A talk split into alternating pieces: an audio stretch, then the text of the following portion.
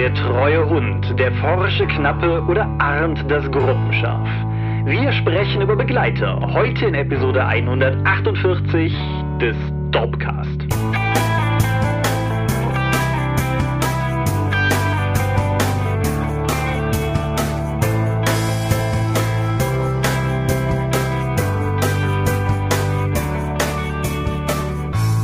Hi und herzlich willkommen zur Episode 148 des Dorpcast. Einmal mehr haben wir uns heute hier versammelt, um über Dinge zu reden, die mit Rollenspiel zu tun haben. Und wenn ich wir sage, dann meine ich zum einen dich. Michael Skopje-Mingers, guten Abend. Und zum anderen mich, Thomas Michalski.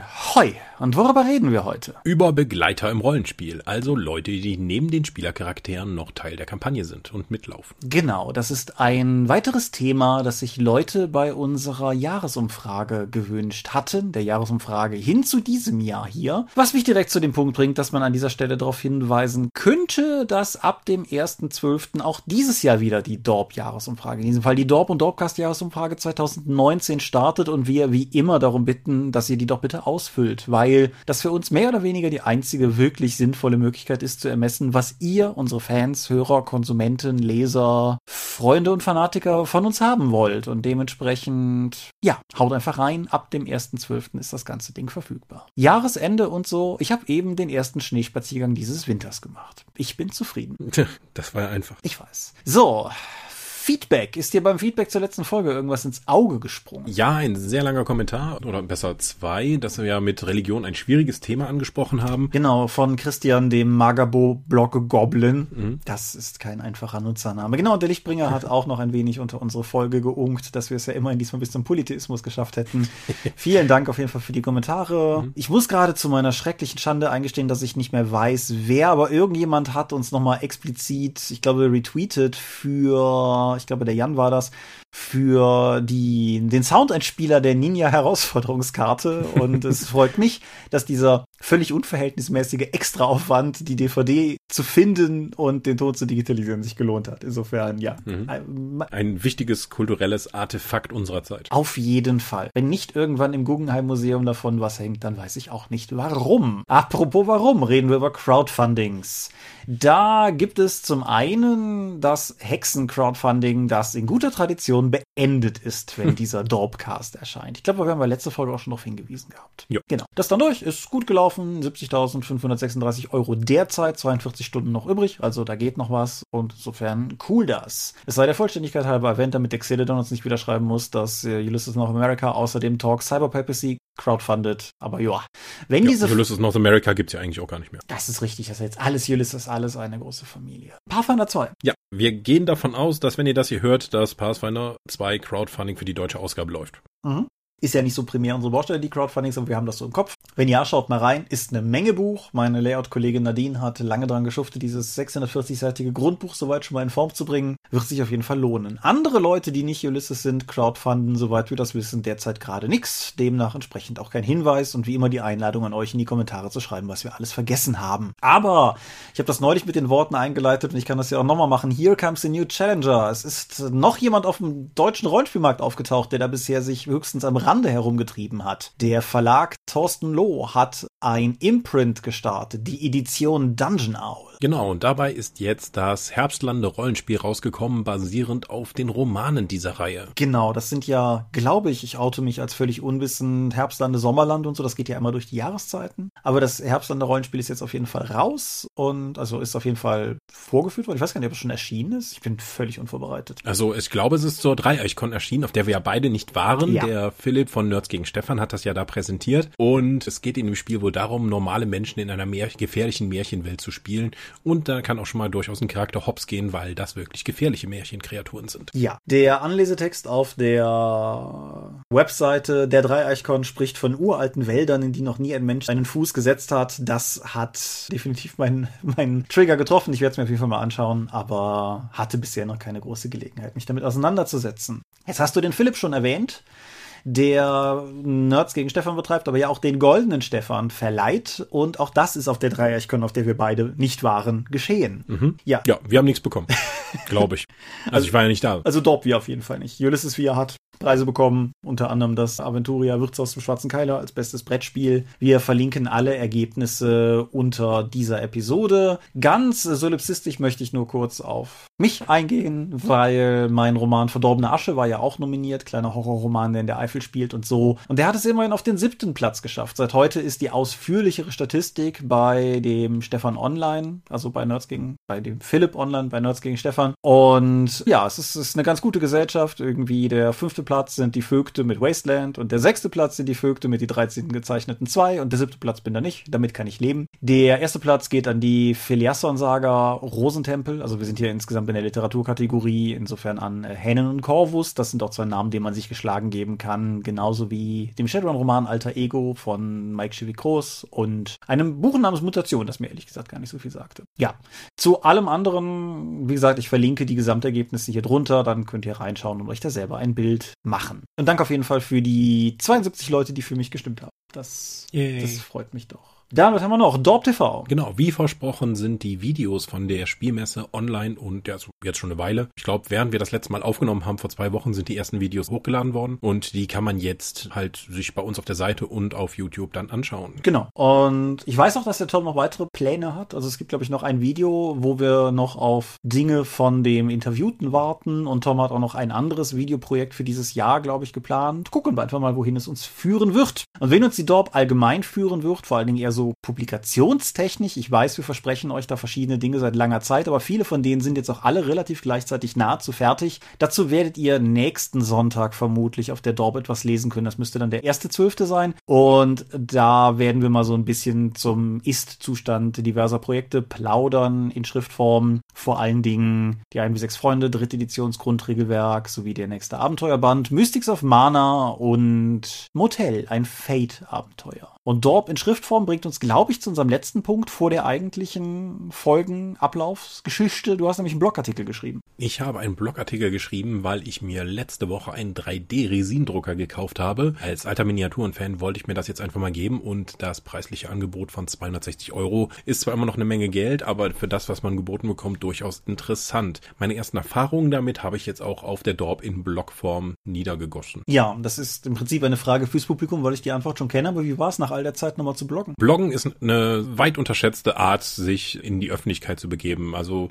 gerade wenn man jetzt über die letzten Jahre viel über Social Media gemacht hat, es war super, super einfach nochmal zu bloggen, Sachen zu verlinken. Wer sich weiter informieren könnte, dann einfach dem Link zu folgen, auf Sachen hinzuweisen, einfach genug Platz zu haben, um auch Ideen auszubreiten, anstatt es möglichst lustig, attraktiv und schnell zu präsentieren, wie Social Media eben funktioniert. Also es fand ich wesentlich befriedigender, als alles über Social Media rauszuhauen. Habe ich dich das gefragt, um meinem wachsenden Frust über Social Media eine weitere Stimme zu verleihen? Hm, vielleicht, aber ja, ich ja, aber ich denke, damit sind wir an Themen vor dem Thema durch oder habe ich irgendwas vergessen, an das du dich erinnerst? Nee. Damit kommen wir zu den Medien. Hm. Wer von uns beiden fängt an? Ich beginne mal damit, denn ich habe ein Buch gelesen. Das uh. muss man ja einfach nochmal damit dann sagen.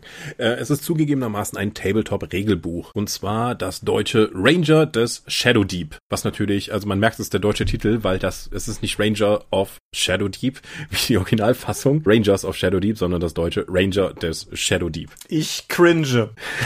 es ist nicht so viel übersetzt worden für den deutschen Titel. Das ist ein Tabletop-System, ein erzählerisches Tabletop-System von Joseph McCullough. Color, er, er möge mir verzeihen. Der wird der, dem wird der eine oder andere schon bekannt sein, weil er auch Frostgrave gemacht hat, auch ein erzählerisches Tabletop-System. Aber der, die große Besonderheit von Ranger des Shadow Deep ist, es ist eine Mischung aus Tabletop und Abenteuerspiel. Also so Solo-Abenteuerspielbuch, wo du dann deinen eigenen Pfad wählen kannst, um Dinge zu machen. Und das spielst du hier auch mit Miniaturen. Und ja, es ist durchaus vorgesehen, dass du das Tabletop dann auch alleine spielst. Mhm. Was ein ganz spannender Ansatz war, weswegen ich mir das Buch auch geholt habe. Es gibt es auf Deutsch nur als PDF beziehungsweise über Print on Demand bei Drive-Thru. Und ich habe mir tatsächlich, weil ich ja immer Print on Demand interessiert bin, auch mal die gebundene Fassung da bestellt, die Hardcover-Fassung.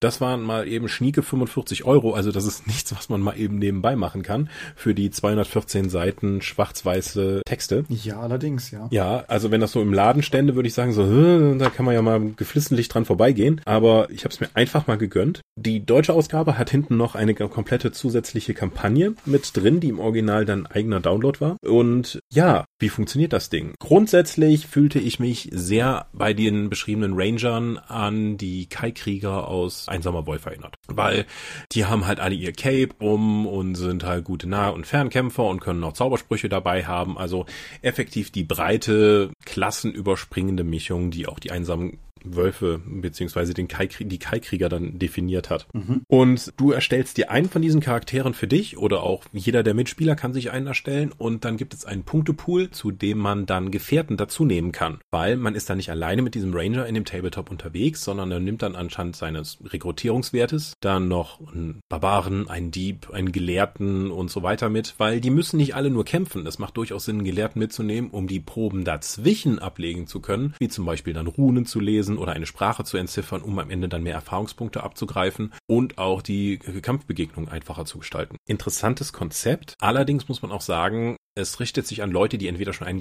entweder A, einen großen Fundus an Miniaturen haben oder B, einen 3D-Drucker haben, um sich schnell diese Miniaturen dann auszudrucken, die man für verschiedene Szenarien braucht. Es ist bei weitem nicht so casual, wie ich das zuerst gedacht habe, weil für das erste Szenario brauchst du alleine neben dem Ranger und seinen fünf bis sechs Begleitern, wenn man alleine tatsächlich spielen möchte, dann auch noch ein Dutzend Spinnen und 20 Zombies und fünf Dorfbewohner und mehrere Gebäude und Pflanzen und einen Fluss vielleicht noch. Ich habe zuerst gedacht, ich probiere das mal, bevor ich das rezensiere lizenziere dann auch tatsächlich aus. Und dann habe ich aber gemerkt, dass meine Miniaturensammlung das aktuell gar nicht hergibt. Das ist schon, also du hast ja jetzt nicht wenig. Ich habe nicht wenig. Gut, meine Reaper-Kiste mit den ganzen generischen Monstern steht noch bei den Orkenspaltern, aber ich bin mir nicht mal sicher, ob ich mit diesen zwei Kickstartern, die ich da unterstützt habe, allein das erste Szenario dann darstellen kann. Jetzt mit dem 3D-Drucker ist das natürlich für mich wesentlich einfacher geworden. Ich sage, ich brauche zwölf Spinnen, dann suche ich mir in den verschiedenen bereits in dem Artikel verlinkten Webseiten dann eben raus, wo gibt es denn generische Spinnen, druck mir zwölf davon aus und dann kann ich das theoretisch auch spielen. Aber ja, es ist tatsächlich auch mehr Aufwand, gerade für den Solospielmodus. Ich hatte angefangen, das Gelände aufzubauen, Miniaturen zusammenzusuchen, dann auch vielleicht Alternativminiaturen. Dann dachte ich mir, warum mache ich das hier? Für, für einen Solospielmodus. Ist es mir das tatsächlich wert, die KI dann auszuprobieren, wie das hier läuft, auf den Tabellen zu würfeln? Und das war mir dann doch ein bisschen zu albern, das alleine zu machen. Ich weiß nicht jetzt auch, ob das mehr Attraktivität gewinnt, wenn halt mehrere Leute ihre Ranger dann ins Feld führen. Weil mit jedem Szenario, das man eben durchführt, sammeln die Ranger auch an Erfahrung. Sie können dann noch neue Fähigkeiten lernen. Sie können permanente Verletzungen erleiden. Sie können weitere Rekrutierungspunkte sammeln und dann eben mehr Gefährten mitzunehmen und, und, und. Es ist also tatsächlich schon sehr rollenspielerisch oder beziehungsweise abenteuerspielmäßig, wie auch diese Tabletop-Umfeld dann eben funktioniert. Ja. Die grundsätzliche Plot ist, um das nochmal kurz zu erwähnen, die Ranger sind halt von einem Land, die super Leute, die halt irgendwie für Grenzwachten eingesetzt wurden. Und jetzt fällt irgendwie auf, dass das Nachbarland komplett in Dunkelheit versunken ist und dann die dämonischen Kreaturen und so etwas dann da rauskommen. Das Shadow Deep, was eben das ganze Land drumherum verschlingt. Und deine Ranger müssen nun in das Shadow Deep des anderen Landes reingehen, um zumindest mehr darüber zu erfahren und gegebenenfalls Gegenmaßnahmen dagegen zu ergreifen, bevor das eigene Königreich dann auch noch verschluckt wird. Mhm. Ja, mir gerade klingelte was bei mir, wo, wo du das so beschrieben hast. Und ich habe es gerade noch mal kurz auf Drive nachgeguckt. Und ja, ich habe dieses Produkt, also die englische Ausgabe, mehrfach geöffnet gehabt, weil mich das Cover so anspricht. Mhm, mit dieses quasi monochrome der Ranger mit dem abgetrennten Ork Orkkopf in der einen und dem Schwert in der anderen Hand. Fledermäuse fliegen vorbei in einem grauen Wald. Genau, und darunter diese wirklich schöne Titeltypografie, die es hat. Also wirklich mhm. schön. Und ich bin da mehrfach drauf reingefallen, weil ich mir gedacht habe, dass das, wenn das, also wenn das irgendwie so ein, so ein Indie-Rollenspiel ist oder sowas, oder vielleicht auch einfach ein Independent-Rollenspiel, ohne jetzt den Indie-Anklang mit innovativen Regeln, sondern halt einfach was Kleines oder sowas, mhm. das könntest du einfach mal holen. Und jedes Mal, wenn ich drauf geguckt habe, habe ich irgendwann gedacht, ach nee, das ist ja dieses Tabletop-Ding, das willst du ja nicht.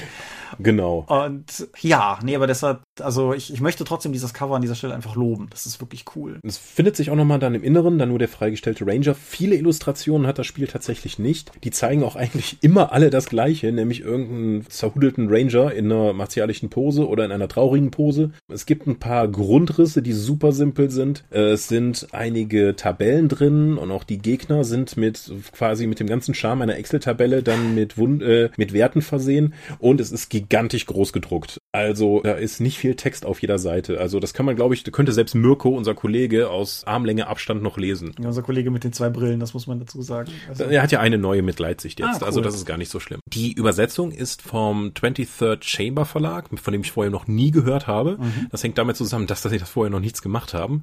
Das ist eine Schweizer Firma, beziehungsweise ein Schweizer Verlag, der das gemacht hat. Das sorgt auch ein bisschen dazu, dass ein paar Begriffe drin sind, die in meinem deutschen Sprachgebrauch etwas irritierend wirken. Zum Beispiel werden die Ranger aufgefordert, zu ihrem Baron zu rapportieren, anstatt sich bei ihnen dann zurückzumelden. Es sind ein paar Sachen drin, die ich sage so, hm, das ist eigentlich keine richtige Übersetzung. Wie das Pack Gnolle müsste im Deutschen eigentlich das Rudelgnolle sein. Ja. Aber insgesamt geht das schon klar. Und was ein Pfeilbogen ist, so hm, musste ich dann auch erstmal nachschauen.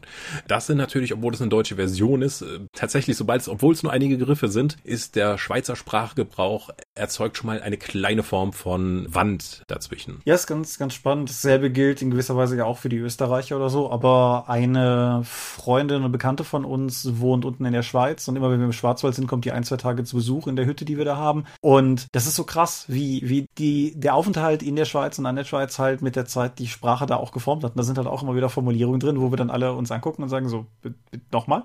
So. Aber ja. Mhm. Regeln funktionieren über ein W20 unter Würfelsystem. Die Kämpfe habe ich das gleiche Problem mit wie auch schon bei Frostgrave, dass wenn selbst wenn du dran bist und den Nahkampf einleitest, wird von beiden gewürfelt und es ist ein vergleichender Wurf und du kannst selbst in deiner Phase, wenn du angegriffen hast, fürchterlich vom Gegner vermöppelt werden. Also es ist stark zufallsabhängig. Mhm. Okay. Genau. Würde ich es empfehlen. Man sollte sich schon sehr genau überlegen, was man damit vorhat und ob man wirklich auch die Miniaturen dafür hat, um das durchzuziehen. Und ich glaube, der so interessant erstmal das Konzept des Solo-Tabletops ist, glaube ich nicht, dass das wirklich funktioniert, weil wirklich alleine dann über mehrere Stunden Figuren über den Tisch zu schieben und gegen sich selbst zu würfeln, ist, glaube ich, noch einfach durch den Aufwand auch her nicht so attraktiv, wie das vielleicht ist einfach im Abenteuerspielbuch, wo man ja gegen das Buch vor allen Dingen kämpft, dann eben durchzublättern. Hm. Okay. Ich möchte etwas empfehlen. Und zwar hm. von ganzem Herzen. Es ist eine Fernsehserie. Es ist eine sehr gute Fernsehserie, aber es ist nicht in dem Sinne eine schöne Fernsehserie. Es ist Tschernobyl. Hm. Tschernobyl ist, das ist tatsächlich interessanterweise was, was wir, glaube ich, im Dropcast noch nie angesprochen haben. Durchaus ein Thema, was mich seit langem schon interessiert und fasziniert. Mhm. Einfach, weil dieses Gebiet, das wir Menschen, dieses relativ große Gebiet, das wir Menschen einfach für viele, viele Generationen quasi unbewohnbar gemacht haben. Und die Tatsache, dass wenn die Dinge damals auch nur minimal anders gelaufen wären, vermutlich weite Teile von Europa nicht mehr bewohnbar wären das ist halt schon, das ist halt schon krass. Und trotzdem ist es ein Thema, das bis halt vor dieser Fernsehserie, glaube ich, medial nur selten wirklich aufbereitet worden ist. Also es gibt eine ganz gute Nature-Doku von, ein paar, von vor ein paar Jahren. Es, Chernobyl taucht natürlich immer mal wieder in Filmen auf, wie dem unfassbar schlechten Die Hard 5. Oder ist natürlich auch, sagen wir mal, inspirierend gewesen für sowas wie der, der russische Film, der sich irritierenderweise Stalker ausspricht. Ja. Aber ja, diese Serie jetzt versucht, diese Katastrophe selber einmal aufzuarbeiten. Und wie funktionieren Katastrophenfilme? Du lernst die Charaktere kennen, es ist prinzipiell alles noch gut, dann irgendwie so am Ende des ersten Aktes ereignet sich die Katastrophe und dann siehst du halt noch irgendwie anderthalb bis zwei Akte, wie die Leute um ihr Überleben kämpfen. Ne?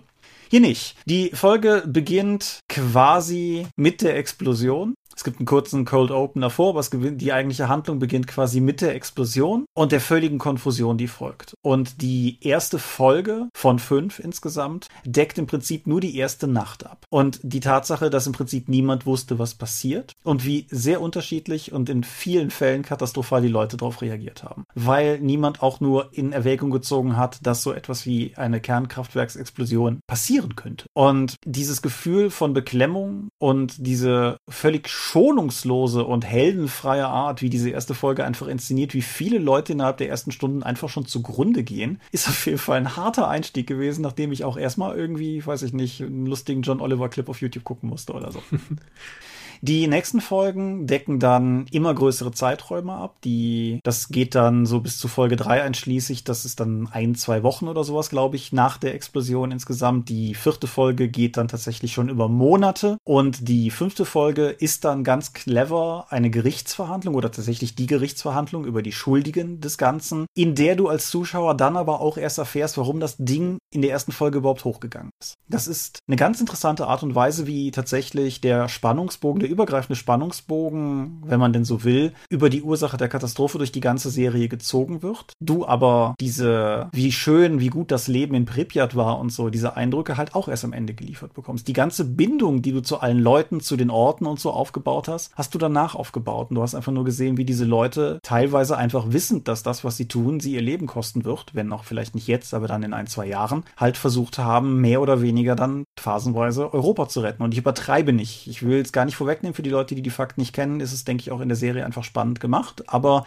das hätte wirklich anders ausgehen können. Da hätte auch gar nicht so viel anders passieren müssen. Und wie gesagt, die Serie ist völlig schonungslos in dem, was sie tut, aber sie ist nicht voyeuristisch. Sie zeigt, soweit ich das beurteilen kann, ich habe nicht viel Ahnung, ich habe kurz mit unserem befreundeten Strahlenphysiker neulich drüber gesprochen, aber Sie, sie zeigt relativ realistisch, was da passiert und wie das passiert. Soweit ich das als Laieninteressierter sagen kann, also sagen wir mal, alle Fakten, von denen ich wusste, die sind korrekt in der Serie drin. Wer sich mit dem Thema ein bisschen beschäftigt hat, wird sehr viel auch einfach wiedererkennen. Die Kleidung der Feuerwehrleute, die in das, in den Keller des örtlichen Krankenhauses gebracht wird, nachdem die den Brand gelöscht haben, wo sie bis heute liegt, weil die Strahlung da unten bis heute so ist, dass man da nicht hinkommt. Und, also man kommt da hin, aber das ist halt einfach unfassbar gefährlich und schädlich. Und all der Kram ist halt drin und getragen wird die Serie zum anderen durch eine gewaltige Zahl von fantastischen Darstellern. Viele davon kannte ich nicht. Valeri Legasov, der im Prinzip der führende Wissenschaftler, der dafür mitverantwortlich war, das Ganze irgendwie zu retten, in Anführungsstrichen, wird von Jared Harris gespielt, den ich sehr gerne sehe und der das gut gemacht hat. Boris Scherbina, der so der abgeordnete russische Bürokrat oder sowjetische Bürokrat war an seiner Seite, wird von Stellan Skarsgård gespielt, auch ganz fantastisch. Und so die dritte Hauptfigur, wenn man so will, Ulana Homniuk, ist eine Erfindung der Serie, in der sie im Prinzip sehr viele Wissenschaftler, die Legasov in Punkten widersprochen haben, in einen Charakter Charakter gebündelt haben. Mhm. Woher weiß ich das so genau? Weil, und das ist der zweite Grund, warum ich diese Serie so feiere, es gibt einen begleitenden Podcast. Dieser Podcast hat grundsätzlich auch fünf Episoden, nämlich zu jeder Serienepisode eine Podcast-Episode, wo der Macher der Serie, Craig Mason, zusammen mit einem Interviewpartner darüber spricht, warum sie es gemacht haben, wie sie es gemacht haben, wie sie es umgesetzt haben, was historisch korrekt ist und was Erfindungen sind, damit es dramaturgisch funktioniert. Sodass du, wenn du beides hattest, du nicht nur eine spannende Serie gesehen hast, sondern du auch die Kontextualisierung dessen hast, was du gesehen hast, weil es ja nun einfach auch auch ein realweltliches, wichtiges und sehr tragisches Ereignis ist, dass man, und da, das feiere ich halt auch, wo der Macher der Serie einfach sagt, das wollten sie nicht ausschlachten, sie wollten es halt erzählen und berichten. Mhm. Und die Serie gibt sich unglaublich viel Mühe, auch was detailgetreue Sachen betrifft. Also sie erzählen halt auch in dem Podcast, es ist, es war ihnen insofern dankbar, dass das Beispiel, was sie im Podcast bringen, wenn du halt in der Sowjetunion einen Minenarbeiterhelm hattest, dann hattest du halt einen Minenarbeiterhelm und jeder Minenarbeiter hatte diesen Helm. Und das machte es halt teilweise einfach einfacher, weil du nicht recherchieren musst, wer in welchem Jahr welchen Helm in welcher Firma wo getragen hat, um das halt irgendwie ausstattungstechnisch korrekt zu machen. Alle Beschriftungen in der Serie sind auf Kyrillisch. Die Serie schafft es durch die Inszenierung trotzdem immer, dass du als Zuschauer weißt, was da ungefähr steht und du einordnen kannst, was da steht. Aber diese Nicht-Amerikanisierung ist halt auch,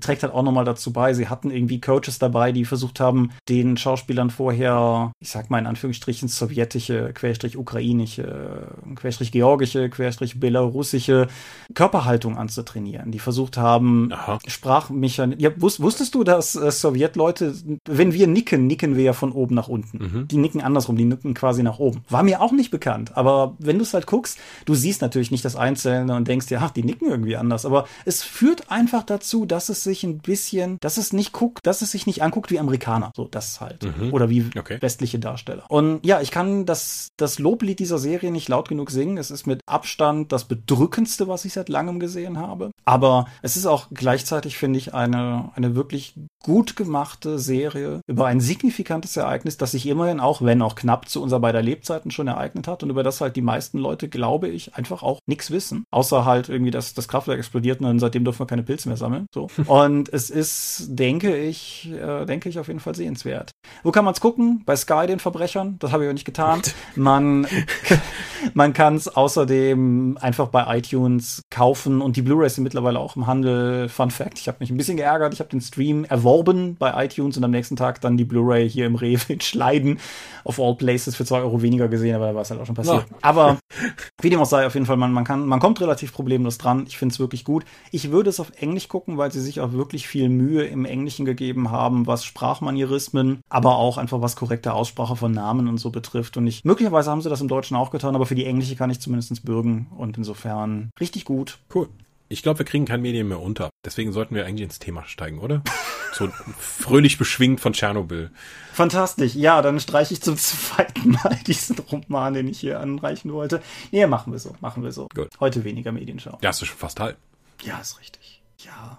Ja, kommen wir zum Thema. Komm. Begleiter. Ja, ein, glaube ich, ungeliebtes Thema. Weil jeder Spielercharakter hat ja eigentlich einen Charakter. Den stellt er da. Mhm. Der Spielleiter macht alle anderen Charaktere. Mhm. So ist es Brauch. So kennen wir das. so, jetzt hast du aber Begleiter, die nicht nur einfach unbedingt der Gruppe zugeordnet sind, sondern vielleicht einzelnen Spielercharakteren. Sowas wie der Vertraute von einem Magier oder der Tierbegleiter von einem Waldläufer oder Druiden. Mhm. Und so wie ich das in den letzten Jahren halt immer mitbekommen habe, werden diese Kreaturen oder Menschen oder magischen Wesen nicht vom Spielleiter verkörpert, wie das sonst ist, sondern dass auch der Spieler dann effektiv die Kontrolle über zwei Figuren hat. Ja, oder, oder das sich der Spielleiter und der Spieler sich das vielleicht so ein bisschen teilen. Das habe ich auch schon erlebt. Mhm. Also wo es meistens mitbekommen habe, dass der Spieler die volle Kontrolle hat, ist, wenn die Begleitperson eben nicht komplett ein nicht komplett ausgearbeiteter Charakter ist. Mhm. Sei es also, das führt aber auch oft dazu, dass die dass das Begleitwesen dann so eine Art Klassenfeature oder auf- und wegplöppbares Element der Regeln ist und weniger ein tatsächlicher lebender Charakter. Mhm. Das kann zum Beispiel sein, der Eulenvertraute, ich meine, bei Order of the Stick ist es ja nun ein kompletter Running Gag, dass der Vogelvertraute von dem Magier immer mal wieder nur in entsprechenden Situationen, wenn er seinen Wahrnehmungsbonus braucht, aufploppt und ansonsten ignoriert wird. Mhm. Und das vergisst man eben leicht. Ich habe es auch schon mitbekommen, dass als eine Familie dann am Tisch saß, dann der Junge, der die ganze Zeit rumwieselte, dann unbedingt das Wiesel der Magierin spielen wollte und darin total viel Spaß hatte, immer wieder zu rufen, ich bin ein Wiesel. ja. Kann man machen. Wenn ich zum Beispiel an meine letzte Pathfinder-Runde oder die Pathfinder-Kampagne denke, war es auch so, dass mein Tigerbegleiter auch vor allen Dingen ein Kampftool war und wenig ausgearbeitet wurde. In der Savage Worlds-Kampagne, die wir in Runepunk gespielt haben, hatte mein Magier tatsächlich so eine Art Geisterwesen dabei als Begleiter. Mhm. Das war vor allen Dingen deswegen, weil bei Runepunk die Seelenbegleiter, die du dann eben beschwören könntest, super mächtig waren. Du hast effektiv nochmal die Kontrolle über einen weiteren Wildcard-Charakter bekommen, der neben dem Charakter auch noch weitere, alle fünf Erfahrungspunkte damals noch, auch neue Steigerungen bekommen hat, um neue Fähigkeiten dazu zu bekommen, neue Machtpunkte und so weiter. Das war also vor allen Dingen ein, das war auch kein Charakter, sondern eine externe Machtpunktequelle und eine weitere Angriffsmöglichkeit und so weiter. Mhm. Aber die hatte kein eigenes Bewusstsein, diese Dame, die ich da beschworen habe. Die war halt effektiv nur ein Geisterbegleiter. So, jetzt habe ich in meiner Welt, in meinen Spielerfahrungen vor allen Dingen jetzt negative Beispiele gebracht, wo eben diese Begleiter geistlose Regelerweiterungen waren, die vom Spieler dann oftmals auf und wegplöppen, wie man es eben gerade braucht. Hast du die gleichen Erfahrungen gemacht oder hast du andere Erfahrungen? Mehrstufige Antwort und ich vergesse mit Sicherheit im Laufe dessen wieder eine meiner Stufen. Aber zum einen möchte ich die Prämisse, dass das schlecht ist, hm? wenn das seelenlose Regeldinger sind, ein bisschen in Frage stellen. Abhängig davon, was man wirklich will. Weil klar, wenn man, wenn man einen coolen Tierbegleiter haben will, ist das, den als Buff-Bot zu verwenden, sicherlich uninteressant. Wenn man aber das akzeptiert, finde ich, ist das nicht zwingend was Schlechtes. Dann ist halt der Tierbegleiter genauso eine Superfähigkeit des Charakters, äh, hier Airquotes vorstellen, wie die Zauberfähigkeit des Magiers oder die coolen Kampfmanöver des Kriegers oder so. Konkretes Beispiel in unserer Forbidden Lands Runde, einer der Charaktere hat einen Falken. Und der Falke kann halt für einen ausgegebenen Willpower-Punkt, das ist so die Kraftressource für Superfähigkeiten der Charaktere, salopp gesagt, kann der halt beispielsweise an einem Quarter Day die Aufklärungsarbeit übernehmen. Oder kann im Kampf auch mit irgendeiner Fähigkeit den Charakter nochmal wieder auf die Füße holen, wenn er irgendwie verletzt wurde oder so. Wir sind uns alle mehr oder weniger einig, dass dieser Falke, den er hat, keine großartige Charakterimplikation hat. Er wird manchmal erwähnt, manchmal als Gag, manchmal tatsächlich als Stimmungselement, manchmal eben als Regelprämisse. Und alle sind damit zufrieden, dass das so ist und niemand will da mehr. Keiner von uns hatte irgendwie die großen Ambitionen, aus diesem Vogel jetzt den nächsten Lassie zu machen oder so. Ansonsten teile ich das aber durchaus auch. Ich finde, häufig ist es sehr schwierig, diesen Kreaturen Leben einzuhauchen. Gerard hat damals bei unserer Dragonlance-Runde, da gab es halt einen Hundebegleiter eines Charakters und Gerard ist relativ gut darin, so ein Hundehecheln zu imitieren und so und hat dann manchmal einfach für die Spielerin, der der Hund gehörte, kurz den Hund übernommen, so in Interaktion, so dass der mhm. Spieler nicht selber dafür zuständig war, seinen tierischen, aber dass die Gruppe das untereinander gemacht hat. Das war, das war auch unaufdringlich und nett. Aber ich erinnere mich auch zum Beispiel noch mit Schrecken denken bei Earthborn dran, dass die Gruppe aus irgendwelchen Gründen einen Pangolus hatte. Das ist jetzt auch schon mehr als 20 Jahre her, oder? Das ist ja richtig. Aber trotzdem, das ist einfach hängen geblieben, weil das war halt unfassbar nervig. Aus einem anderen Grund, den du noch gar nicht angeschnitten hast, weil, wenn das Ding nicht einfach nur ein Bonus für den Charakter ist, sondern tatsächlich ein, ein Charakter im Sinne von Kombatant ist, dann geht damit etwas einher, was ich grundsätzlich immer fatal finde, weil was macht Rollenspielkämpfe weniger dynamisch? Mehr Beteiligte. Und einfach die Tatsache, dass du halt jede Runde dran denken musst, das Vieh hat halt auch noch eine eigene Initiative, dann muss halt irgendwer noch dafür würfeln, das macht manchmal der Spielleiter, manchmal der Spieler, habe ich beide schon erlebt. Und dann musst halt das auch noch irgendwie handhaben. Und ich habe noch nie wirklich einen Nutzen drin gesehen. Also es ist halt cool, wenn dein eigener Charakter dran ist, weil du um deinen eigenen Charakter fieberst. Und meinetwegen kann dein Tier sogar sterben, aber eigentlich finde ich das ehrlich gesagt über völlig egal. Also das reißt mich halt überhaupt nicht mit. Okay, also ja, du hast natürlich recht, wenn der Spieler dann irgendwie zwei Charaktere verwaltet mit ähnlichen Fähigkeiten und ähnlicher Komplexität, hat er auch effektiv zweimal so viel Zeit im Kampf wie alle anderen, mhm. die er eben dann aufwenden muss, bis der nächste wieder dran ist. Bei Savage Worlds war es zum Beispiel kein Problem, weil das Spiel so schnell ist. Ja. Bei Pathfinder war es kompletter Teil meiner Kampfstrategie, dass mein Tiger eben mit seinen Attacken den Gegner fixiert und ich ihn dann abstechen kann, mhm. weil der dann hilflos ist. Das habe ich mir also schon überlegt, was der da alles machen soll. Die meisten dieser Spiele haben dann auch noch so Tricks oder Kommandos, denen du den Tieren geben kannst. Eigentlich müsstest du ja darauf achten, was, wie klug das Tier ist und wie es mit dir kommunizieren kann, um dann eben die entsprechenden Boni oder Aktionen durchführen zu können. Meiner Erfahrung nach wird das immer komplett ignoriert und das Tier wird einfach wie ein taktisches Element gerade zum größten Nutzen umhergeschoben, egal wie klug es ist oder nicht. Es wird halt vor allen Dingen nie wie ein Tier verwendet. Mhm. Und um noch ganz kurz den Schritt zurückzumachen bezüglich deines Pathfinder-Beispiels, ich persönlich, für meinen persönlichen Regelgeschmack, fände es halt cooler, wenn, sagen wir mal, der Beastmaster eine Fähigkeit hat, die sagt, dein Tier pinnt den Gegner runter und du kannst einen Schlag landen, dass ich quasi nicht das Tier verwalten muss und mich und dass das dahin führt. Aber das ist eine Stilfrage, das ist völlig in Ordnung. Was ich noch wichtig finde hervorzuheben ist, du bist ein Spieler, der seine Regeln kann. Mhm. Das ist empfehlenswert, aber nicht zwingend die Erfahrung, die ich an allen Spieltischen gemacht habe. Und dieses Verwaltungselement mehrerer Charaktere eskaliert halt massiv nach oben, wenn der Charakter nicht nur nicht weiß, wie sein Charakter funktioniert, sondern auch noch nicht weiß, wie sein Tier funktioniert. Das mhm. ist, ist vielleicht kein inhärentes, aber durchaus kein aus der Luft gegriffenes Problem. Aber zu dem anderen zurück. Sich wie ein Tier verhalten. Mir ist das durch den Kopf gegangen. Ich spiele derzeit The Witcher 3 auf der Switch. Endlich, endlich habe ich eine Plattform, auf der ich das spielen kann. Und ich habe mindestens einen Kampf gewonnen, weil das Pferd des Gegners scheute und ihn abgeworfen hat und ich ihn umgedolcht habe, während er am Boden lag. Hm. Das war kein ehrbarer Sieg, aber es war ein Sieg. Und solche Elemente, die halt Interaktion mit Tieren, finde ich, durchaus auch ausmachen. Was weiß ich, der Hund oder der Wolf, der halt nicht anhält, sondern irgendwie von, von Blutduft getrieben halt sich irgendwie auf den Gegner stürzt. Das Pferd, das scheut.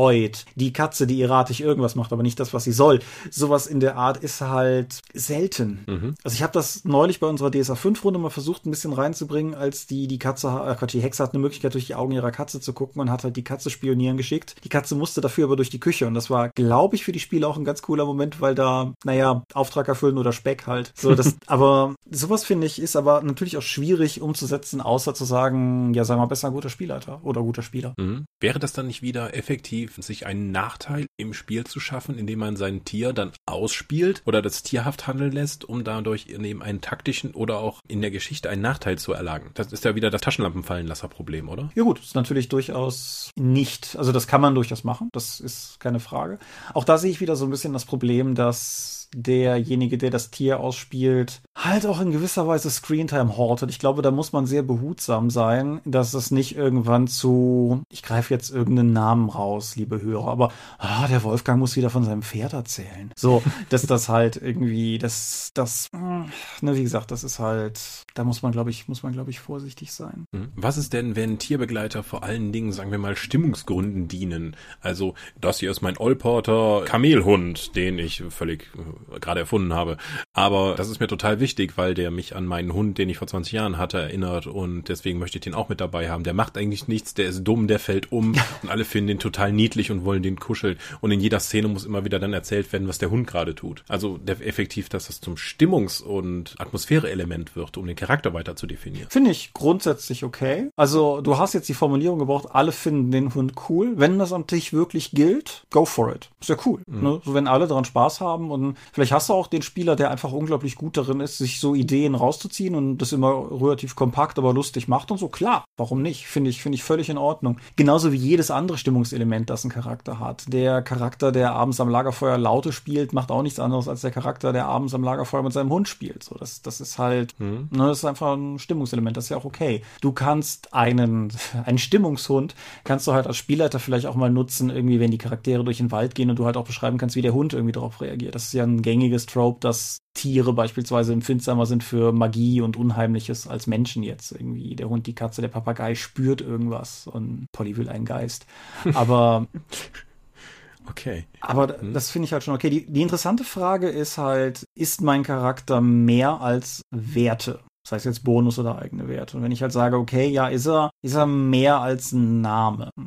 Ja, möglicherweise. Und dann ist halt die Frage, was ist er denn mehr? Und ich denke, man kann halt durchaus sagen, Stimmungselement geht in Ordnung. Siehst du es anders? Also ich habe verschiedene Erfahrungen gemacht, was das eben angeht. Stimmungsspiel erstmal bis zu einem gewissen Grad ist ja völlig okay. Das kann ich auch am Tisch akzeptieren. Ich bin, ich, für mich wird es ein bisschen problematisch, wenn das Barbie-Spiel halt wirklich in den Vorrang geht und die Spielleitung und die entsprechenden Spieler sich dann vor allen Dingen darum kümmern, was der Hund oder das Tier gerade Niedliches macht und das ausspielen, während wir eigentlich anderen so, ja, eigentlich, Leute, das ist ein sehr niedlicher kleiner Drache, aber Dungeon.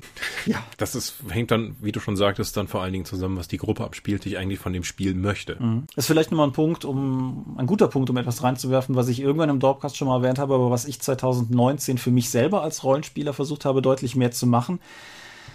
Ich habe manchmal so das Gefühl, dass Leute zu ihrem Spielleiter reden, wie in der Schule zu einem Lehrer. So, ich erkläre der Person hinter dem Spielleiterschirm, was ich mache. Das ist für konkrete Handlungen natürlich in gewisser Weise richtig, aber ich finde für alles, was darüber hinausgeht, alles, was Stimmungselement ist, das erzähle ich ja eigentlich nicht dem Spielleiter, um dem Spielleiter irgendwie eine Freude zu bereiten, sondern ich erzähle das doch der ganzen Gruppe, weil wir doch miteinander dieses verfluchte soziale Spiel hier spielen. Mhm. Und halt einfach auch, dass man solche Elemente nicht macht, weil man die selber geil findet, sondern dass man die von sich aus auch für die Gruppe macht, um die Gruppe zu unterhalten. Mhm. In der Hoffnung, dass das auf äh, Gegenseitigkeit beruht, dass halt jeder was macht und dass man halt so, auch so ein konkretes und egoistisches Beispiel, aber in unserer Hexenrunde, äh, Gerards Charakter ist sehr gläubig und betet halt vor allen großen Sachen irgendwie und vor allem, was irgendwie unheimlich erscheint, nochmal flott irgendwie seinen Rosenkranz an. Und aus Gründen, die in der Gruppe bisher nicht weiter diskutiert wurden, führt das bei meinem halt immer zu das, was im Englischen so schön Scoffing heißt. Irgendwie eine Mischung aus Augenbrollen und, und, und irgendwas in der Art halt.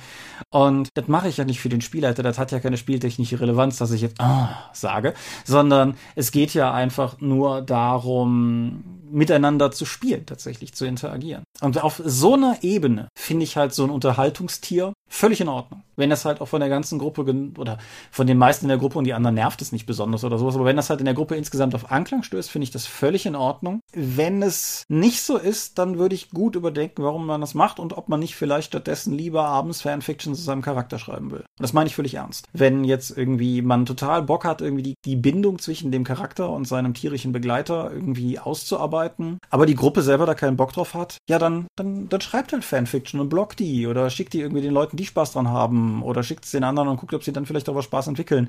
Aber halt nicht am Spieltisch, wo alle gern ein bisschen im Licht stehen wollen. Gut, wir haben es bis jetzt ja vor allen Dingen auf, sagen wir mal, nicht namensgebende Charaktere, also nicht beseelte Charaktere besprengt, weil die weitestgehend Tools sind oder eben Stimmungsmittel. Was ist denn, wenn tatsächlich noch ein NSC für einen Spielercharakter mitläuft? Ja. Gibt es, glaube ich, in drei Geschmacksrichtungen? Hm, ja, also, also wenn, sagen wir mal so, der Ritter hat halt seinen Knappen dabei, also wirklich ein, oder du hast dir mit Punkten dann eben Vertraute oder so etwas geholt. Der Magier hat seinen Lehrling dabei oder den gerade neuen in der Diebesgilde. Da gibt es ja verschiedene Möglichkeiten, dann eben sich so ein Azubi mitzuziehen. Mhm. Der wird dann auch vom, wie, wie würdest du das machen? Also, nee, du wolltest erstmal zusammenfassen. Du hattest drei Möglichkeiten schon rausgeschrieben. Genau. Entschuldigung. Also ich sehe drei Möglichkeiten. Die, die eine Variante ist halt tatsächlich ein NSC. Beispielsweise das, was du gerade beschrieben hast. Mhm. Unsere Jahr des Feuersrunde hatte am Ende mehr oder weniger alle irgendwie so einen, der halt aus verschiedenen, teilweise waren es halt Untergebene, teilweise waren es auch tatsächlich Lehrmeister. Also, ne, da kann man ja durchaus viel machen, aber ein NSC halt. Dann gibt es die Variante, dass der Spielleiter einen Charakter spielt von einem Spieler, der nicht da ist. Das habe ich auch schon erlebt. So, der Max Mustermann kann heute nicht, also wird Alrik der Krieger heute auch vom Spielleiter gespielt, anstatt einfach, sagen wir mal, Alrik geflissentlich zu ignorieren für die Sitzung. Und es gibt, wie ich persönlich finde, die schwierigste Kategorie, nämlich, dass der Spielleiter auch noch einen Charakter hat.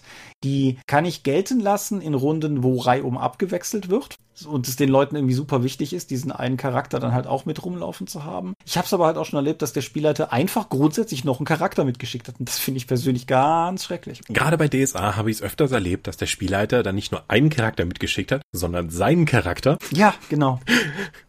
also seinen Charakter aus der Spielrunde, der dann nicht nur mit NSCs geredet hat, weswegen der Spielleiter dann Unterhaltung mit sich selbst geführt hat, sondern dass dieser NSC, der Spielercharakter des Meisters, dann auch noch den Plot gelöst. Ja, ich habe das. das das habe ich so oft in dieser Konstellation erlebt, dass ich das eigentlich nicht mehr als Zufall sehen kann. Schrecklichste World of Darkness Runde meines Lebens war auf der Spielemesse und wir durften zu drei Leuten zugucken, wie der Spielleiter mit seinem Charakter den, den Plot gelöst hat.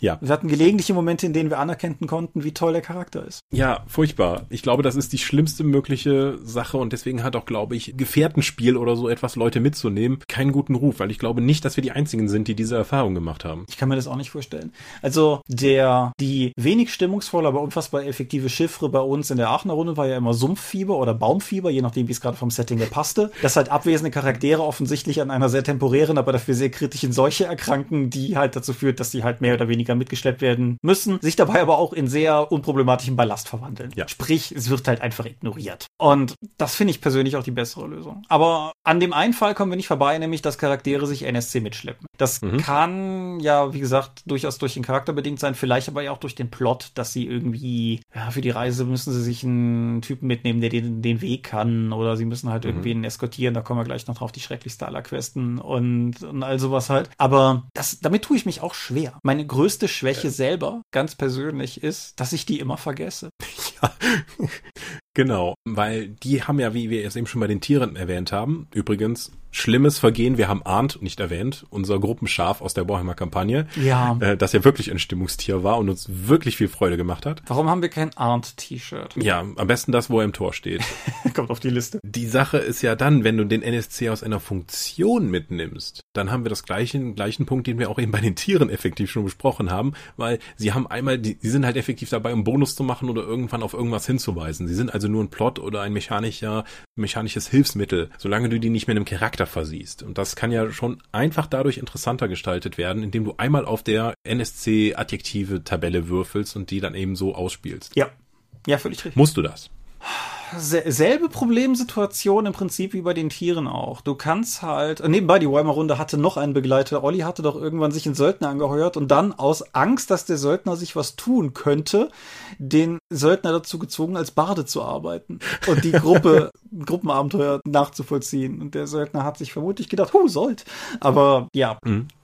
Im klassischen D&D sind ja die Henchmen ein signifikantes Element des Spiels. Ja. Dass du dann tatsächlich sowas wie Fackelträger oder Lootträger oder so etwas anheuerst, die Funktionen für dich im Spiel erfüllen sollen. Sei es nun dann, dass du einen Fackelträger dabei hast, der nichts anderes tut, als für Beleuchtung zu sorgen, damit du beide Hände für den Kampf frei hast. Nehmen wir mal ein ganz pragmatisches Beispiel, Star Trek. Die einfachste Art und Weise, wie man dieses NSC-Problem lösen könnte, sind Redshirts. Redshirts haben in der Regel mhm. auch keinen Namen, die sehen halt irgendwie unterschiedlich genug aus, dass du die untereinander unterscheiden kannst und die haben halt rote Hemden, damit du schon weißt, die sind nicht wichtig. Wenn das Redshirt einen Namen hat, dann wird das schon kritisch, weil dann kriegt das möglicherweise Charakter und dann passiert da mit Sicherheit irgendwas mit. Und dann, wenn du das im Rollenspiel überträgst, wenn du einen Charakter hast, der tatsächlich Charakter hat, dann kommst du vielleicht in dieselbe Gefahr wie mit dem Tier, dass du nämlich irgendwann anfängst, diesen Charakter in einem Maße auszuspielen, der der Gruppe eigentlich gar keinen Spaß bringt. Mhm. Weil. Also wir kennen das ja alle aus Abenteuern. Du kommst in die Taverne, dort sitzt ein Magier mit einer flammenden Krone und einem Eisenarm, der euch eindringlich anschaut. Äh, sind noch andere Leute in der Taverne? Ja, in der Ecke sitzt ein Goblin. Wie heißt der Goblin? Ich will mit dem Goblin trinken. Können wir mit dem Armdrücken machen?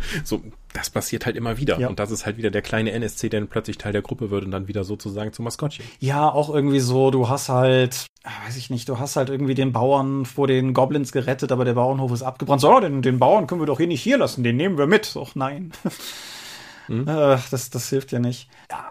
Warum nimmst du den nicht mit und warum wird er nicht ins Zentrum gestellt? Meine einfache Antwort darauf wäre, es ist die Geschichte der Helden, der Spielercharaktere und nicht der NSCs. Ja. Deswegen sollten die weder den Plot lösen noch bestimmen. In manchen Settings kannst du die ersten drei dieser Bauern halt grausam umbringen, um den Charakteren irgendwann klarzumachen, dass dieses herumziehende Heldenleben vielleicht nicht für jeden gemacht ist. Aber das klappt halt auch nicht überall. Und wie gesagt, ich sehe halt tatsächlich vor allen Dingen das Darstellungsproblem, weil entweder ist er eine identitätslose Funktion auf zwei Beinen, oder aber du musst sehr behutsam sein, dass er halt nicht wieder irgendwie zu sehr dominiert oder irgendwas in der Art. Mhm. Was ist denn, wenn du einen Charakter mitnimmst, der dir dabei hilft, deinen Charakter weiter auszudefinieren? Mm, zum Beispiel? Denk an unsere Kurzlebe Ken Codex Runde. Mhm. Du hast einen Blutstahlritter gespielt, der nun wirklich ein Bastard war, und dann hast du diesen irgendwie die den Leumund für dieses Kind übernommen. Ja. Ja, okay, ja. Und im Spiel mit diesem Kind ist halt dein Charakter stärker ausdefiniert worden. Und zwar stärker, weil du hast plötzlich diese die was überhaupt gar nicht zu dem Auftreten des Charakters passte, dass er plötzlich die Schirmherrschaft über diesen Jungen übernommen hat und den als seinen Knappen aufgenommen hat.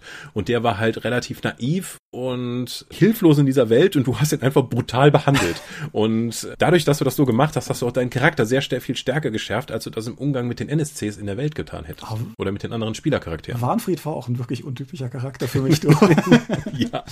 Aber ja, hm. klar, das, das geht durchaus in Ordnung. Erneut mit diesem macht's nicht so offensichtlich Ding. Aber vielleicht noch ein konkretes Beispiel. Bei Trail of Cthulhu definierst du Pillars of Sanity. Ich glaube, das sind die. Mhm. Es gibt auf jeden Fall zwei Dinge und eine davon sind Personen. Das sind halt quasi so deine Bezugspersonen, die dir ein bisschen helfen, dich in der Welt festzuhalten. Und mein Charakter, also beispielsweise mein polnischer Cop aus New York, also ursprünglich polnischstämmiger, hat halt zwei. Der hat halt so einen alten Mann, mit dem er abends manchmal irgendwie spielt. Und er hat halt eine Verlobte. Und und keine von denen haben jetzt irgendwie übermäßig viel Screentime gehabt, jemals. Aber alleine dadurch, dass auf dieser weltumspannenden Kampagne, auf der er sich befindet, er gelegentlich seiner Irina mal wieder irgendwie einen Brief schreiben möchte oder sowas, das ist halt auch ein Element, was mir hilft, diesen Charakter auszudefinieren. Alleine dadurch, dass halt grässlichen Mythos-Eskapaden trotzend dieser Typ irgendwo am Ende der Welt sitzt und sich vor allen Dingen überlegt, wie er seiner Verlobten in New York nochmal schreiben kann. So, mhm. das ist ein Element, ich meine, die läuft jetzt nicht mit, aber auf so eine eine Art und Weise kann man das ja durchaus auch machen, dass man es halt für sich sehr stark nutzt, weil es einem selber sehr stark hilft, da irgendwie eine Form reinzubringen, man gelegentliche Szenen damit macht, aber dann halt auch wieder den Plot und das Spiel von allen in den Vordergrund treten lässt. Mhm. Wenn du jetzt vergleichst, Begleitercharaktere neben wiederkehrenden NSCs, wo ist da der Unterschied? In der Abhängigkeit von den Spielercharakteren? In der Abhängigkeit von den Spielercharakteren, aber auch in der Immanenz aller Interaktionen, weil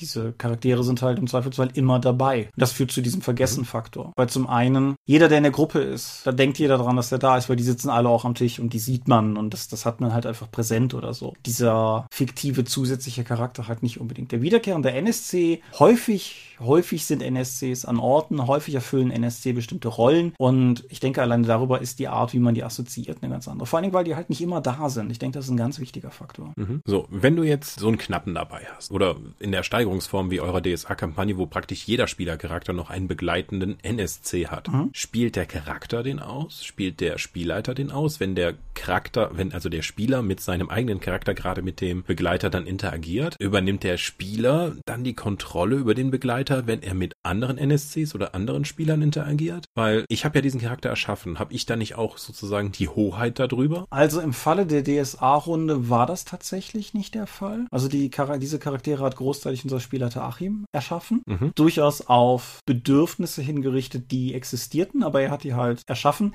Was halt auch gut war, glaube ich, weil das teilweise zu Kombinationen geführt hat, die man nicht so hat kommen sehen. Weil es halt auch diesen Charakteren mal die Möglichkeit gibt, quer zu schlagen und auch den Charakter, zu dem sie den Bezug haben, zu überraschen. Mhm. Aber das, das kann man, glaube ich, ganz nach Geschmack so und so handhaben und je nachdem, wie der Stil der Gruppe ist, vielleicht auch tatsächlich fließend haben. Also dass man manchmal irgendwie einfach definiert, was der eigene Begleitcharakter gerade macht mhm. und in anderen Momenten der Spielleiter einem aber sagt, nee du, das ist immer noch eine Person, das tut er gerade nicht. Ja. Glaubst du, das ist weniger der Fall, wenn der Begleiter durch Vorteilspunkte gekauft wurde und dadurch mehr oder weniger die Funktion eines humanoiden Buffbots oder so etwas erfüllt? Mm, nö. Ich glaube, das hat miteinander nicht zwingend was zu tun. Ja, aber wenn ich den Charakter halt gezielt auf meine Bedürfnisse mit meinen Vorteilspunkten kaufe, versuche ich ja entweder eine Stärke von mir zu stärken oder eine Schwäche auszugleichen, wenn ich etwas nicht habe. Wenn ich an unsere Exalted-Kampagne denke, unsere Drachenblütigen haben ja auch Gefährtenpunkte dann eben genommen, um sich weitere NSCs, die auf sie auf die Reise, auf diese Expedition begleitet haben, mit dazuzunehmen. Und ich habe zum Beispiel einen Artefaktschmied mitgenommen, der sich um meine magischen Hammer, magische Rüstung und sonst alles kümmern sollte, damit ich selbst diese Punkte nicht investieren musste. Ist ja okay. Wir haben aber ja in der Folge jetzt schon mehrfach herausgearbeitet, dass es im Prinzip zwei Dimensionen gibt, nämlich einmal die Funktion und einmal möglicherweise den Charakter. Und alleine auf. Mhm. Ja, aber glaubst du, dass wenn halt der NSC eben über, nicht über diesen, sagen wir mal, Optimierungsgedanken der Vorteilspunkte reinkommt, sondern vom Spielleiter oder im Spiel dann erarbeitet wird, dann auch mehr Eckpunkte hat und eben nicht genau dafür da und vielleicht auch andere Bedürfnisse hat als mein Spielercharakter, führt eigentlich zu interessanterem Spiel, weil mehr Konflikte daraus kommen. Das ist richtig, ja. Wäre es dann nicht, wenn ich dann das schon das Interessantere ist, dann die, dass ich dann direkt vielleicht auch darauf versuche zu achten, dass wenn ich mir diese Gefährten dann eben erstelle, die auch direkt mit diesen Konflikten zu bauen. Das ist ja schon fast Fate-Denken hier. Ja, siehst du mal, ja klar, das ist interessanter. Oder zumindestens, wenn man halt, je nachdem, wie man möchte, dass man halt akzeptiert, dass das so sein kann, dass man nicht irgendwie sagt, na hör mal, Spielleiter, ich habe den gekauft, ich will dir völlige Kontrolle, wie der ist oder sowas. Vielleicht ist es, vielleicht ist es der Schmied, der deine Waffen und Rüstungen repariert. Und das macht er auch. In genau dem Maße, wie du dir das regeltechnisch gekauft hast. Vielleicht kann der dich trotzdem nicht leiden. Oder mhm. vielleicht ist er grässlicher Alkoholiker. Oder vielleicht gerät er regelmäßig mit der örtlichen Rechtsbarkeit irgendwie in Konflikt und bringt dir dadurch Probleme rein. Nicht mal indem das er verhaftet wird, sondern dass er vielleicht Aufmerksamkeit auf dich lenkt, die du gerade nicht gebrauchen kannst oder irgendwas in der Art. Da ist ja, da ist ja durchaus Spielraum. Also es ist natürlich so, wenn Spieler sich für Punkte bei der Erschaffung oder für Erfahrungspunkte im Spiel etwas kaufen, das ihnen einen Vorteil gibt, dann finde ich, sollten sie diesen Vorteil auch kriegen, weil sie hätten sich für dieselben Punkte ja zum Beispiel auch einen Fertigkeitspunkt oder so holen können und der würde ihnen ja definitiv was nutzen. Mhm. Genauso wie ich es auch durchaus fair finde, wenn beispielsweise dieser gerade genannte Schmied dann irgendwann stirbt. Jetzt irgendwie nicht, weil der Spieler den selber mhm. umgedolcht hat, sondern weil das irgendwie plottechnisch ist, dass man wahlweise sagt, pass mal auf, keine Sorge, wenn sowas passiert, innerhalb von ein paar Sitzungen, ihr kriegt Ausgleich, keine Sorge. Mhm. Oder aber, dass man halt Punkte dafür auszahlt. Das halte ich auch für wichtig, auch gerade wenn Tierbegleiter ist. Das ist ja in der Regel in den Rollenspielen auch schon geklärt, dass dann in der nächsten Sitzung oder am Ende der nächsten Sitzung halt ein, sagen wir mal, äquivalentes Tier dann erscheint, das die Rolle deines bisherigen Begleiters ausfüllt. Ja. Damit du deinen gekauften Vorteil eben nicht verlierst. Ja, finde ich, finde ich gut, finde ich wichtig und es ist ja auch nicht nur der gekaufte Vorteil, sondern um, unter Umständen noch bei der Hexe das vertrauten Tier oder bei irgendeiner Form von Tiermeister eben das Tier. Wenn du dieses Tier entfernst, nimmst du halt auch dem Charakter etwas, was für diesen Charakter wichtig ist und was für das Spiel dieses Charakters wichtig ist. Nicht nur regeltechnisch, sondern auch rollenspielerisch. Und da nicht für Ausgleich zu sorgen, wo man als Spielleiter mehr oder weniger einzig in der Lage ist, den auch wirklich zu liefern. Das kann der Spieler nicht von sich aus komplett machen. Das finde ich wichtig, ja. Mhm. Ja. An dieser Stelle übrigens übrigens spontaner Shoutout zu Gerald bei den Witcher-Dingern. Auch deshalb, weil sein Pferd zwar Plötze heißt, du aber beim Lesen der Bücher langsam rauskriegst, dass alle seine Pferde Plötze heißen, weil er einfach immer möglichst ähnliche Pferde kauft und die gleich benennt. ja, finde ich gut. Das passt thematisch sehr gut an dieser Stelle gerade einfach so rein.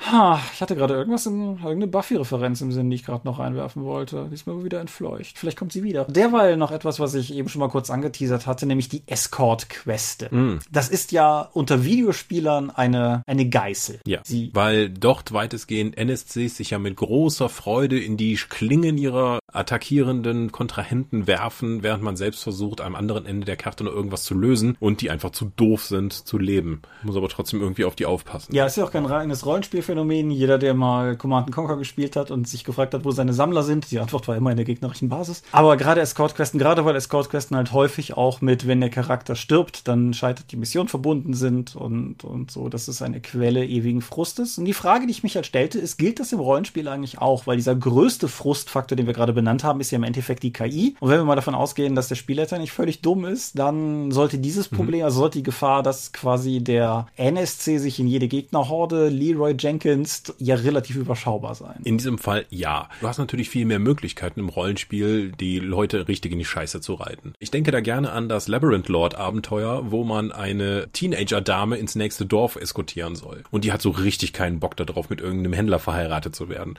Und dann hast du diesen bockigen Teenager, auf den du aufpassen musst. Und das, das alleine ist, also Teenager sind ja sowieso schon mal ein perfekter Quell für alle möglichen Formen von Drama. Mhm. Und gerade in dieser Situation der quasi Zwangsheirat, die du dann ermöglichen sollst, äh, ja, da hast du natürlich auch die Kontrolle, dass die dann irgendwie anfängt mit versuchten Wachmann zu verführen auf dem Weg, der sie dann befreien soll aus ihrer schrecklichen Schmach, dass sie einfach abhaut, aber die muss sich ja nicht ständig, also die kann sich in genug Probleme begeben, ohne jetzt direkt hier in einem Räuber in die Klinge zu springen. Genau, ja. Dennoch finde ich auch im Rollenspiel Escort-Questen zumindest schwierig aus Gründen, auf denen ich heute schon mehrfach rumgeritten bin. Vor allen Dingen der Tatsache, dass man auch da wieder aufpassen muss, dass man als Spielleiter nicht zu sehr sich darin vernarrt, seinen bockigen Teenager zu spielen, über das Maß hinaus, wo die Gruppe mhm. das irgendwie cool und interessant findet. Zudem ist der taktische Kampfaspekt und die räumliche Nähe, um die es halt in Escort-Missionen oftmals geht, dass du das verwalten kannst, in erzählerischen Rollenspielen eher auch schwierig umzusetzen. Bei sowas wie D&T 4 könnte ich mir noch am ehesten vorstellen, das eben dann darzustellen, weil die, dass die sich dieser NSC dann auch einfach wild durch die Gegend bewegt oder dann eben auch entführt wird. Bei allen anderen wird das schon eher schwierig, denn einfach zu sagen, so, ich habe den Gegner umgehauen, ich gehe jetzt zum nächsten, der die Frau trägt, komme ich da dran, dann sagt der Spielleiter, äh, ja oder äh, nee, wenn du es halt nicht mit Miniaturen darstellst. Ja, ich könnte mir bei Fate noch vorstellen, dass man vielleicht dem Mündel einen Aspekt wie steht immer am falschen Ort gibt. Damit könnte ja. man vermutlich noch was machen, aber sowas, sagen wir bei einer World of Darkness Kampfsituation oder so, stelle ich mir das auch relativ schwierig vor. Bei Hexen geht's noch relativ gut tatsächlich. Mhm. Durch dieses Und das hat nicht mal meterweise das Bewegen, ja. Sondern die Zuordnung. Genau. Gerade auch, weil es ja Charaktere gibt, die heranrückende Gegner binden können und so. Da könnte ich mir tatsächlich mhm. ein paar ganz interessante Situationen vorstellen. Achim, hörst du nicht zu. Aber ja, das, das könnte ich mir auf jeden Fall vorstellen. Wobei ich aber auch die, die Frage in den Raum werfen würde, im Prinzip bei allen diesen Begleitertypen, die wir heute besprochen haben, macht das eigentlich Spaß? Also ich finde, das ist immer eine Frage, die man, die man sich irgendwann nochmal stellen sollte. Gerade bei sowas, was man aus anderen Medien übernimmt, beispielsweise, also die, die ganzen Tierbegleiter kommen ja irgendwie auch aus der Literatur, so als Archetypus und die Begleitmissionen halt aus dem Videospielbereich. Man muss sich im Pen and Paper und im Videospielbereich durchaus immer mal wieder fragen, bringt das eigentlich Spaß und danach auch entscheiden, ob man das wirklich durchziehen will oder nicht. Weil beispielsweise Teil der Finsternis, eines der meiner Meinung nach schlechtesten DSA-Abenteuer, die jemals rausgekommen sind, holt im Prinzip alle Checkboxen ab, die wir gerade hatten, die zu beschützenden Charaktere sind. Bratty Teenagers, wenn auch sehr besondere. Und Spaß macht's auch nicht. Also insofern. und nicht mal Spaß macht. Ja. Wohin führt uns das nun alles? Sind Begleiter gut oder schlecht? Genau, das, das ist quasi die Frage, die im Raum steht. Und wie so oft ist die Antwort vermutlich, ne, ne, ne. Kommt drauf an. Ja. wie unbefriedigend. Ja, aber ich, ich denke, was man, was man auf jeden Fall zusammenfassend sagen kann, ist, wie so oft, klärt's mit eurer Runde, findet raus, was gewollt ist und was nicht, sowohl von SL-Seite wie auch von Spielerseite. Wenn die Art und Weise, wie ihr einen Tiermeister spielen wollt, definitiv daran gebunden wäre, dass ihr sehr viel Spotlight für das Tier wollt und alle am Tisch sagen, boah, dann spielt vielleicht was anderes. Frettchen, eine Horde von Frettchen. Eine Horde Frettchen ist gut, ja. Ja, auf jeden Fall sind Frettchen Schwarmgegner. Bestimmt ab einem gewissen Grad. Und ja, auf jeden Fall, das, das sollte man auf jeden Fall mitmachen. ansonsten, es steckt auf jeden Fall viel Story-Potenzial drin, es steckt viel Spielpotenzial drin, wenn man es behutsam einsetzt. Und wenn man es wenn man's weniger behutsam macht, dann halt zumindestens irgendwie als als durchaus als Buffbot, der aber trotzdem irgendwie schön eingebettet werden könnte. Was wir uns auch gar nicht erwähnt haben, die 1 bis 6 Freunde haben seit der zweiten Edition ja auch eine Tierbegleiter-Sache als Option drin. Mhm. Funktioniert mehr oder weniger wie ein Fleißkärtchen, sprich gibt einen Probenbonus. Also auch, auch ein kleiner Buff. Gut. Damit wäre alles gesprochen und wer auch immer sich vor langer, langer Zeit dieses Thema gewünscht hat, ist hoffentlich glücklich mit den Worten, die wir dazu gesprochen haben. Wenn nicht, ab 1.12. besteht hier die Möglichkeit, sich dieses Thema nochmal oder in anderen Nuancen zu wünschen. Insofern noch einmal der Aufruf. Bitte, bitte füllt die Umfrage aus, wenn sie denn am Start ist. Bis dahin gilt. Wir sind die Dorp. Wir sind eure treuen Begleiter und man findet uns unter www.die-dorp.de. Doch bringen wir neben dem Dorpcast auch Rollspiel-Downloads zu eigenen fremden Systemen. Manchmal veröffentlichen wir sie als Buch. Dorp TV berichtet vor allem von Cons und Messen unter youtube.com slash die Dorp. Jüngst von der Spiel. Wir haben kleidsames Merchandise. Den Dorp Shop gibt es unter getshirts.com slash Dorp. Wir sind auf rspblogs.de, Facebook und Twitter. At die Dorp geht an den Tom. At Seelenworte geht an mich. Seelenworte ist auch der Name meines Instagram-Accounts. Meine Webseite gibt es unter thomas-michalski.de. Wir veranstalten die Drakon, die kleine sympathische Pen Paper Convention in der Eifel. Das nächste Mal vom 17. bis 19. April. Die offizielle Webseite gibt es auf drakon.condra.de und möglich wird das alles durch eure unfassbare Unterstützung auf Patreon. Paywalls haben wir keine. Die Infos warten auf patreon.com slash die Thomas, danke, dass du mich durch diesen Podcast begleitet hast. Ja, wir sehen uns in nicht mal 14 Tagen. Wir hören uns dann vielleicht schon nächste Woche. Bis denn, liebe Hörer. Genau, ich wünsche euch bis dahin angenehme 14 Tage. Nächste Folge wird eine besondere. Freut euch drauf. Und bis dahin sage ich Adieu und ciao, ciao. Tschüss.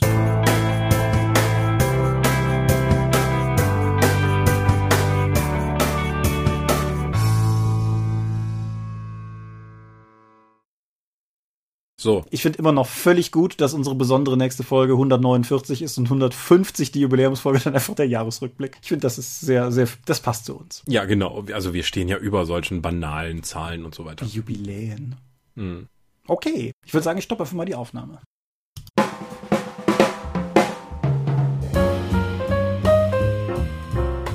Wie immer möchten wir euch an dieser Stelle für eure großzügigen Spenden auf Patreon danken, denn nur durch eure Unterstützung ist dieses Projekt in der heutigen Form möglich. Und unser besonderer Dank gebührt dabei wie stets den Dob Ones, also jenen, die uns pro Monat 5 Euro oder mehr geben und im Monat November sind das 8088, Ali Schara, Ed Zeitiger, Lambert Behnke, Big Bear, Andreas Korsten, Tobias Kronert, Daniela, Daniel Doppelstein, Dorifer, Thorsten Enderling, Michaela Fege, Björn Finke, Gensdreckleser, Marcel Gehlen, Stefan Glück, Granus, Markus Greve, Alexander Hartung, Jörn Heimeshoff, Heinrich, Christian Holzinger, Hungerhummel, die 100 Questen Gesellschaft, Dominik Koch, Laplace Verlag, Lightweaver, Christoph Lühr, Angus MacLeod, Volker Mantel, Moritz Melem, Ralf Merck, Mr. Turkleton, Optus, Orkenspalter TV, Dennis Oswald, Philipp Picker, Arzach Rumpelgnorg, Ralf Sandfuchs, Oliver Schönen, Ollis Tiche, Ulrich A. Schmidt, Jens Schönheim, Christian Schrader, Alexander Schendi, Bentley Silberschatten, Lilith Snow White Pink, Sphärenmeisterspiele, Stefan T., Florian Steury, Sven, Technosmurf, Teichdragon, Tellurian Dirk, THD, Stefan Urabel, Marius Vogel, Katharina Wagner, Talian Vertimol, Daniel Vloch, Xeledon und Marco Zimmermann. Danke, dass ihr uns freiwillig, ohne Paywall und Auflagen so tatkräftig unterstützt, einfach weil ihr es könnt. Danke.